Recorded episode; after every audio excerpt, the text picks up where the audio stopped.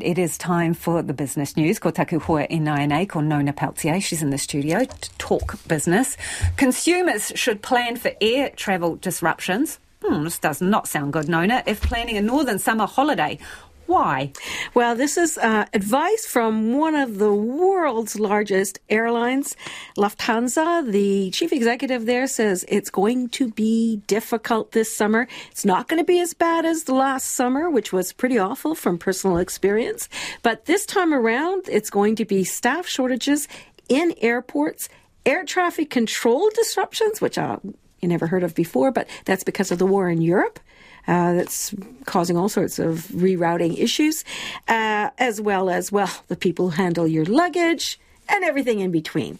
So you can expect to be uh, disrupted when you travel this summer. And the idea there is uh, plan ahead and plan to be delayed. Maybe carry on only. It sounds like if people can, but when you're coming some far, oh, far away, make it part of the adventure. Yeah, it is. Well, what's that? They say the the journey is the you know is well, the trip. these days more so than ever. Okay, number of new residential building consents are down. Hmm. What's that yes. telling us? Why? Well, high construction high construction costs. Interest rates is another one because, of course, builders still have to get those things together.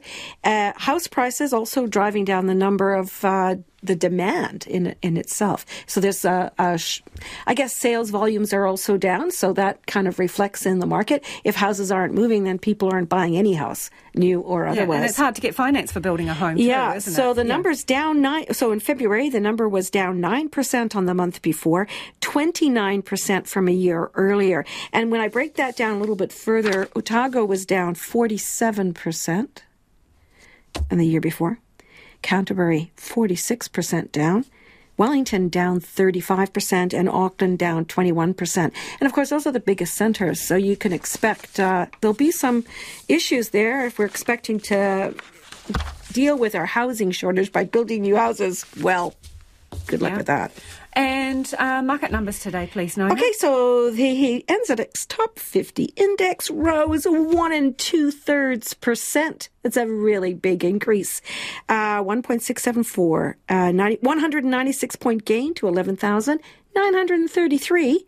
Uh, it's been a while since it's been up there. And, but the dollar was weaker uh, trading at 62.1 US cents, 93 Australian, and 50 and a half British pence. And you might wonder why, and that's because I always wonder why, no, no. The US dollar is finding some favor because the market is expecting that now some of the banking crisis is behind us. The US Federal Reserve will go back to hiking those interest rates. Thank you, Nona. Nona Pelletier with Business News there. Ka